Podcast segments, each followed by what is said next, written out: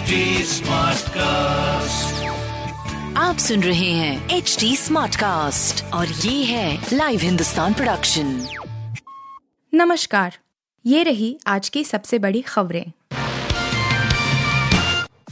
ललन सिंह के बयान से तेजस्वी यादव नाराज़ खाली कुर्सी से अटकलें तेज।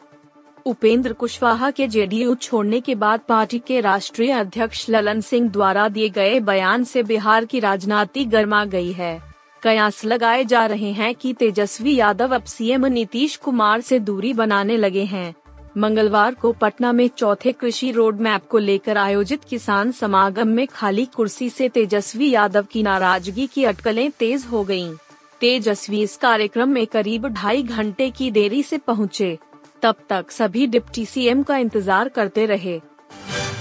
बाइडेन के दौरे के अगले दिन पुतिन का संबोधन असखेल रहा इराक वाला गेम। अमेरिकी राष्ट्रपति जो बाइडेन के यूक्रेन दौरे के अगले ही दिन व्लादिमीर पुतिन ने देश को संबोधित किया है। रूसी संसद क्रेमलिन में बोलते हुए व्लादिमीर पुतिन ने कहा कि हम युद्ध को आखिरी विकल्प मानते हैं और बातचीत से ही समाधान चाहते हैं। उन्होंने कहा कि हम शांतिपूर्वक समाधान नहीं चाहते थे, लेकिन अमेरिका समेत पश्चिमी देशों ने काम बिगाड़ दिया। रूसी राष्ट्रपति ने कहा कि अमेरिका ने यूक्रेन में भी वही खेल खेला है, जो उसने इराक और सीरिया जैसे देशों में किया था। हमारी ओर से बातचीत की कोशिशें की गई जिसे पश्चिम ने नजरअंदाज किया। हमारे लिए युद्ध आखिरी विकल्प था, जिस पर हमें फैसला लेना पड़ा।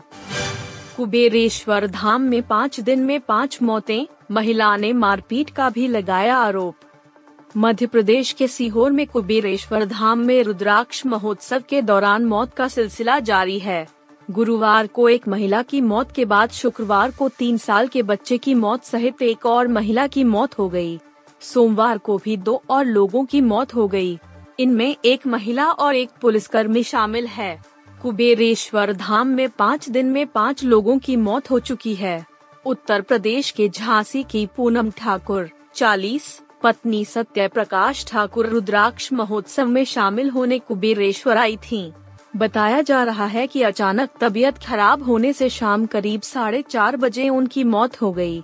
डॉक्टरों ने बताया कि मृतक महिला को कुबेरेश्वर धाम की एंबुलेंस से लाया गया था आईपीएस रूपा और आईआईएस रोहिणी का बिना पोस्टिंग तबादला, जानिए क्यों हुई तकरार? दो वरिष्ठ महिला अधिकारियों के बीच बढ़ते सार्वजनिक विवाद के बीच, कर्नाटक सरकार ने मंगलवार को आईएएस अधिकारी रोहिणी सिंधुरी और आईपीएस अधिकारी डी रूपा को बिना किसी पोस्टिंग के उनके संबंधित पदों से तबादला कर दिया। रूपा कर्नाटक राज्य हस्तशिल्प विकास निगम के प्रबंध निदेशक के रूप में कार्यरत थीं, जबकि सिंधुरी मुजरई विभाग आयुक्त थीं।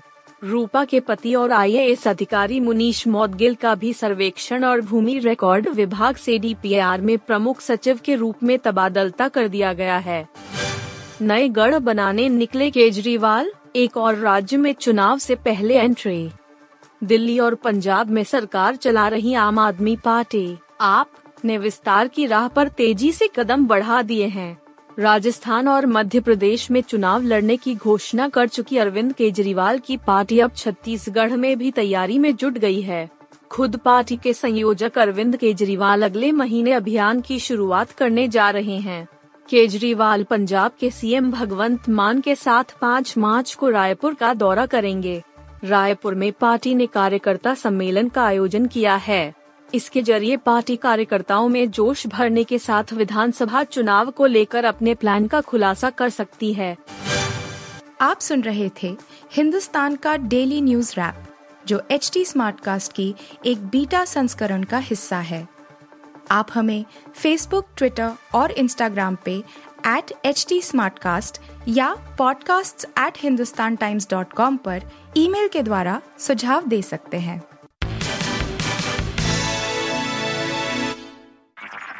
आप सुन रहे हैं एच डी स्मार्ट कास्ट और ये था live Hindustan production smart Smartcast.